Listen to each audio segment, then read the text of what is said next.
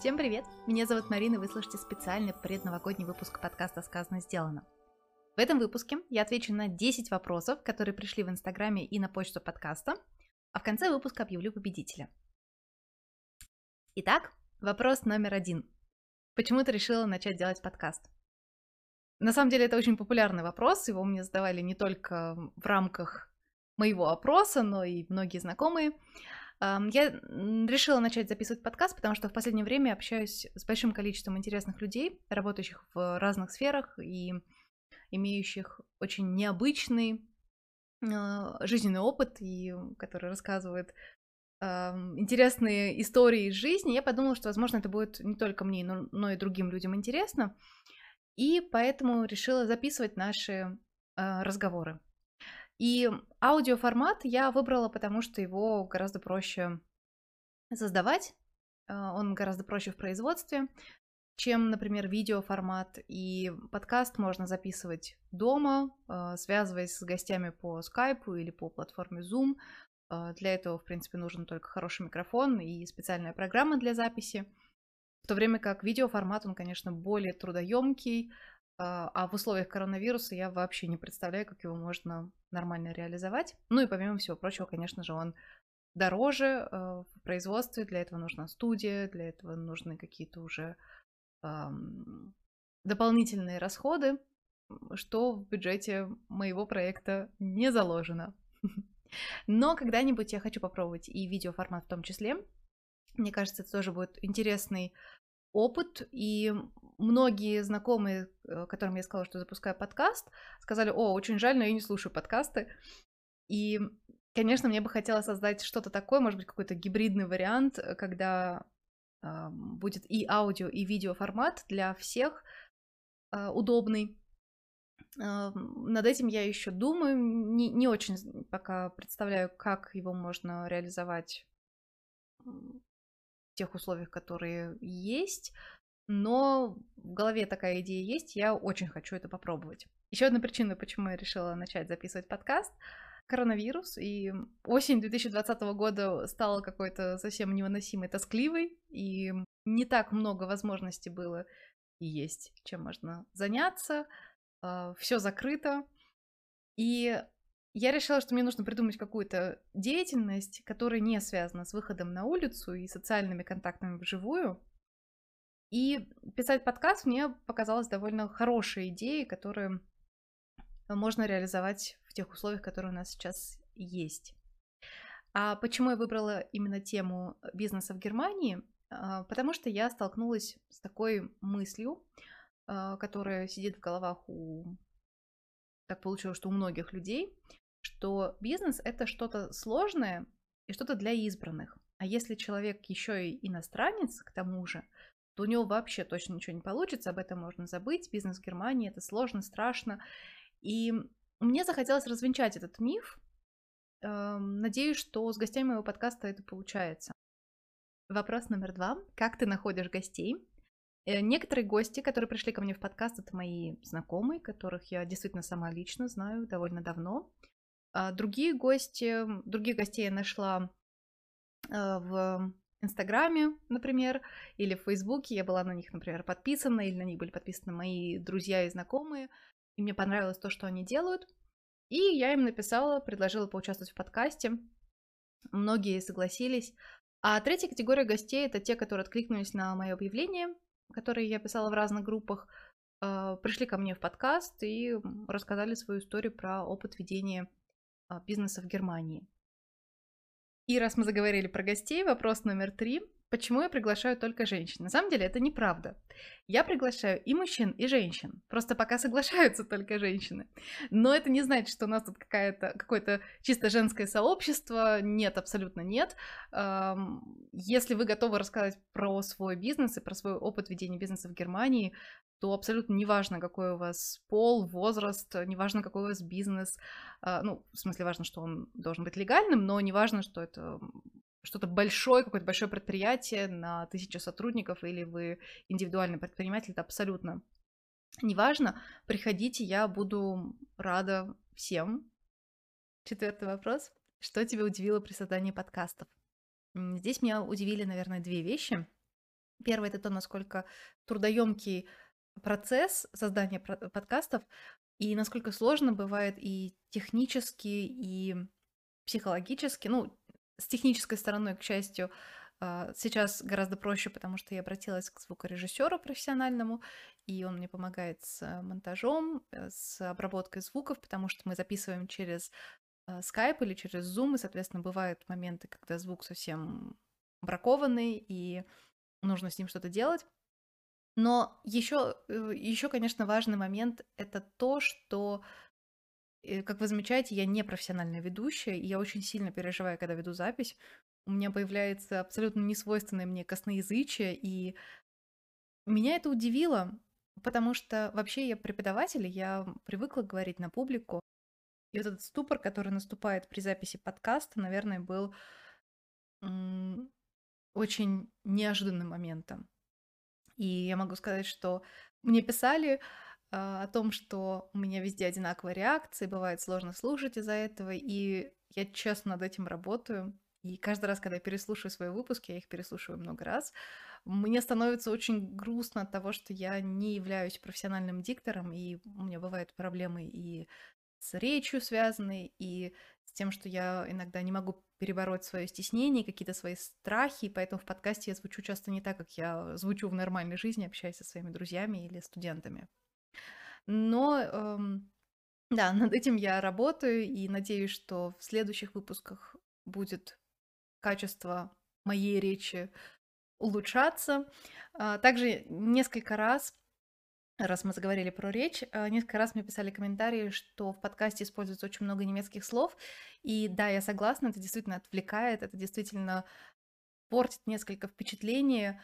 Но тут не в, не в, не в качестве оправдания, тут я просто могу сказать, что э, запись подкаста это не только для меня э, довольно э, стрессовое состояние, но и для моих гостей, поскольку они Э, и так переживают, э, рассказывая о своем детище, о своем бизнесе, и тут еще им нужно говорить на публику.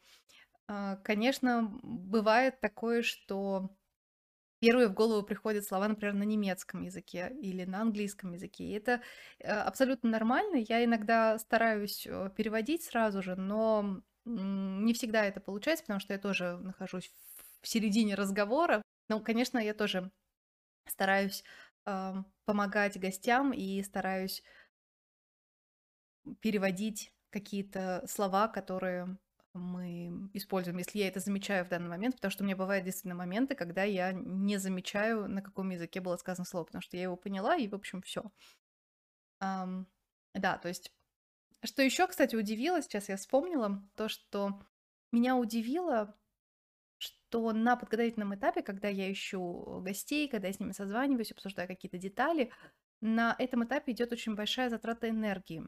В частности, потому что эм, есть люди, которые ведут нелегальный бизнес в Германии, ну, то есть работают по черному, но они э, почему-то э, хотят об этом сообщить на всю страну.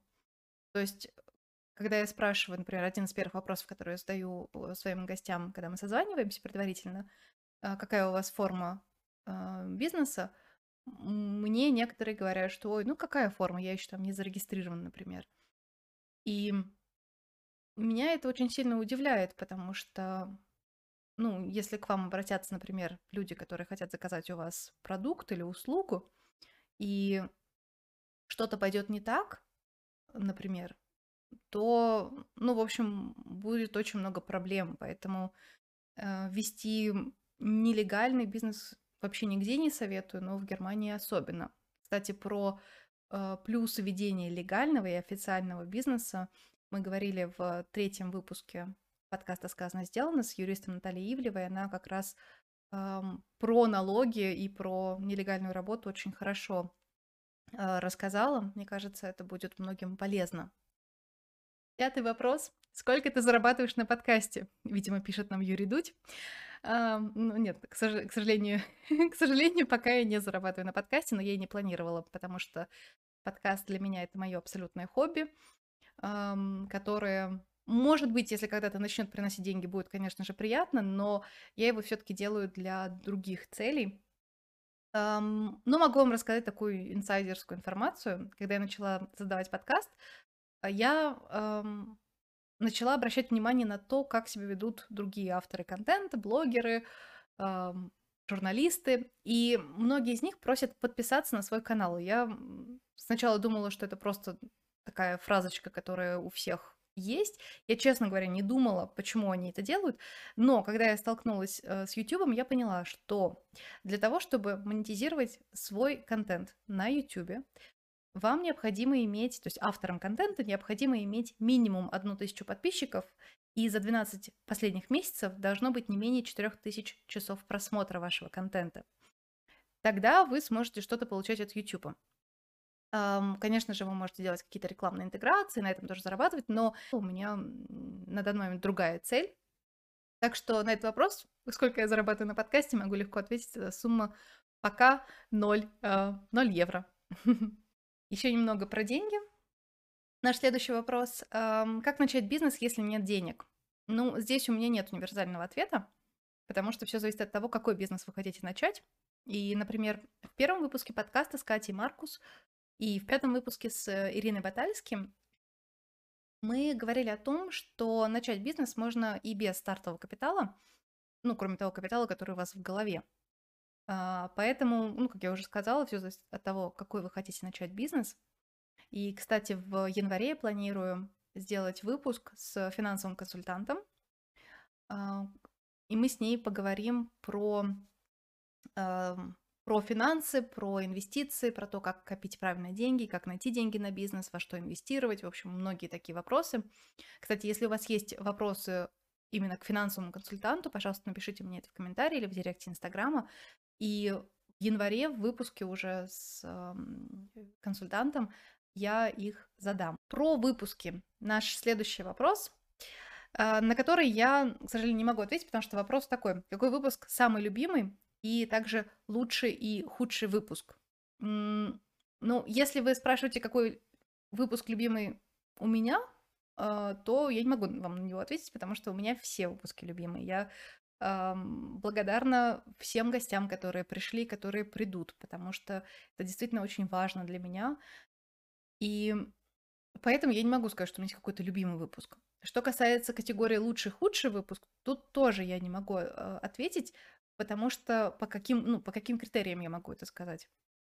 Лучший э, выпуск по тому, какие мы темы осветили, или лучший выпуск или худший выпуск по тому, как технически все было, там, какой был, э, какое было качество звука, или лучший, худший выпуск в плане просмотров. Ну вот, э, наверное, я только последнее могу сказать, что э, на данный момент, на момент записи, я записываю в субботу 19 декабря, самый лучший выпуск э, по просмотрам, опять же, но не по качеству, по качеству все хорошие. Это а, выпуск третий а, с, с юристом Натальей Ивлевой. Он нашел какой-то очень большой отклик у слушателей, и на него многие начали писать комментарии. Мне это было очень приятно. И также я увидела, что есть запрос именно на общение с экспертами. Особенно с экспертами, связанными с такими темами, как закон, налоги, юриспруденция. И я надеюсь, что у нас получится сделать еще несколько выпусков эм, с ответами на вопросы на юридические темы и также рубрику мракобесия я хочу ввести, потому что очень много заблуждений разного характера, разного плана, связанными с юридической темой. Я думаю, что это многим тоже будет полезно. Восьмой вопрос. Вопрос про меня. На самом деле пришло несколько вопросов про меня, но я выбрала более подходящий для подкаста, потому что вопрос, э, сколько тебе лет, э, ну, я об этом говорила уже в подкасте, мне 31, и некоторые личные вопросы, мне кажется, это не совсем актуально для, для этого формата, но я выбрала вопрос про образование и опыт работы. По первому образованию, которое я получила в Санкт-Петербурге, я учитель английского и педагог-психолог, а по второму образованию я филолог. Э, я изучала романо-германскую филологию в Дюссельдорфе, и мои языки были французский, испанский, немецкий. А вторая моя специальность, которую я изучала параллельно, это специалист по информационным наукам, наверное, так это можно перевести. По-немецки это называется Informationswissenschaft. И это очень интересная специальность, в рамках которой мы изучали разные дисциплины, такие как, например, урбанистика. И это одна из моих таких любимых тем. Э, умный город, Smart City, это вообще, мне кажется, тема, на которую я могу говорить долго. В общем, это было очень интересное время и очень интересная дисциплина. Что касается моего опыта работы, я начала преподавать в 2012 году, когда я еще жила в Дрездене, и в Саксонии, вообще в Восточной Германии, во многих школах до сих пор преподают русский язык как второй иностранный. И ко мне обращались родители детей, у которых был русский в школе, и родители не могли по тем или иным причинам помочь детям с домашним заданием, например, или с какими-то грамматическими сложностями. И так я начала преподавать. И вообще я еще в Петербурге начала преподавать, я была репетитором по английскому, но приехав в Германию, поняла, что репетитор по английскому, который не жил в англоязычных странах, и на тот момент я даже ни разу не была ни в одной англоязычной стране. В общем, это было как-то, наверное, не очень хорошей идеей, и я забросила вообще преподавание на несколько лет. Но когда я начала преподавать русский, как иностранный, я поняла, что мне это очень нравится. Я начала а, получать дополнительное образование, проходить разные курсы, а, семинары посещать. И чуть позже я начала преподавать и немецкий. Сначала, конечно, было несколько странно, потому что я не носитель языка, и на тот момент я только начинала изучать филологию, и мне, конечно, было страшно. Но глаза боятся, руки делают, и я начала также посещать дополнительные э, лекции в университете и проходить онлайн различные курсы. И, в общем, втянулась, и сейчас я преподаю и русский, и немецкий языки. И когда у меня спрашивают, кстати, а что есть много желающих изучать русский, на самом деле да, и я не ожидала. У меня э, очень много учеников из э, немецкой части Швейцарии. По каким-то причинам, действительно, у меня их много. И они на очень хорошем уже уровне знают русский. То есть для многих занятие со мной это способ поддержать язык на хорошем, живом таком уровне. Ну вот, да, это что касается моего образования и опыта работы. Кстати, я еще много лет работала переводчиком, а, письменным и устным. И какое-то время мне это даже нравилось, особенно работа на конференциях и на выставках.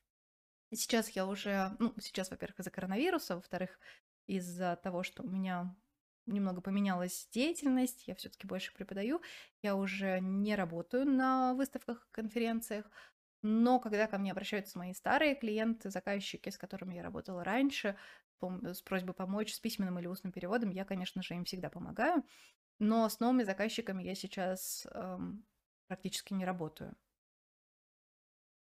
Вопрос номер девять. Как быстро выучить иностранный язык? Вопрос, кстати, который мне часто задают и на уроках тоже. А, здесь я могу ответить следующее. На скорость изучения иностранного языка влияет очень много факторов, таких как возраст, страна проживания студента, живет ли он уже в стране изучаемого языка или нет, и, в общем-то, много других факторов, я думаю, вы о них и так знаете.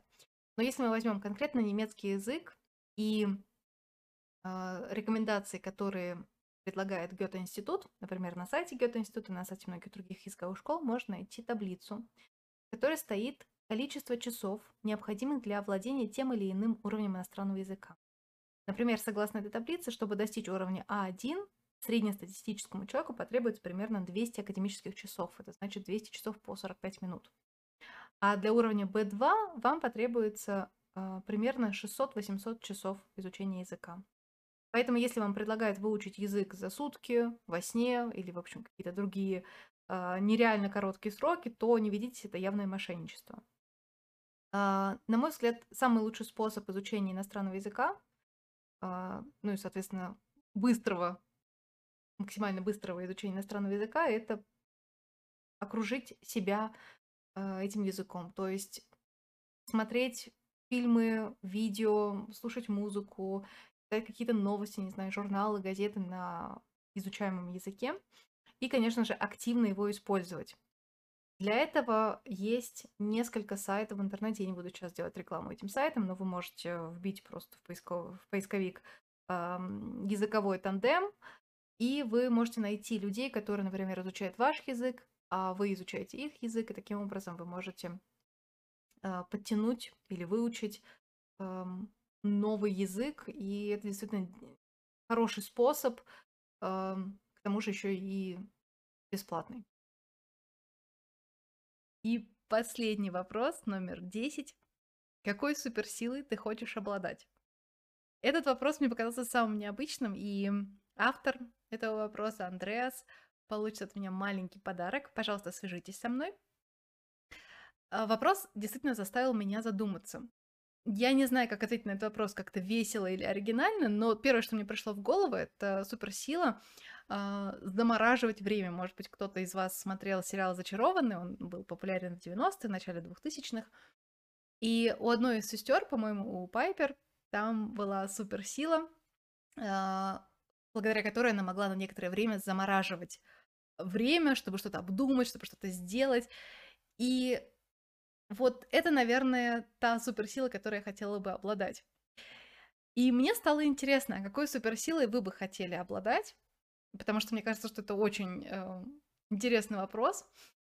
Э, напишите мне, пожалуйста, в комментариях или в, в Инстаграме.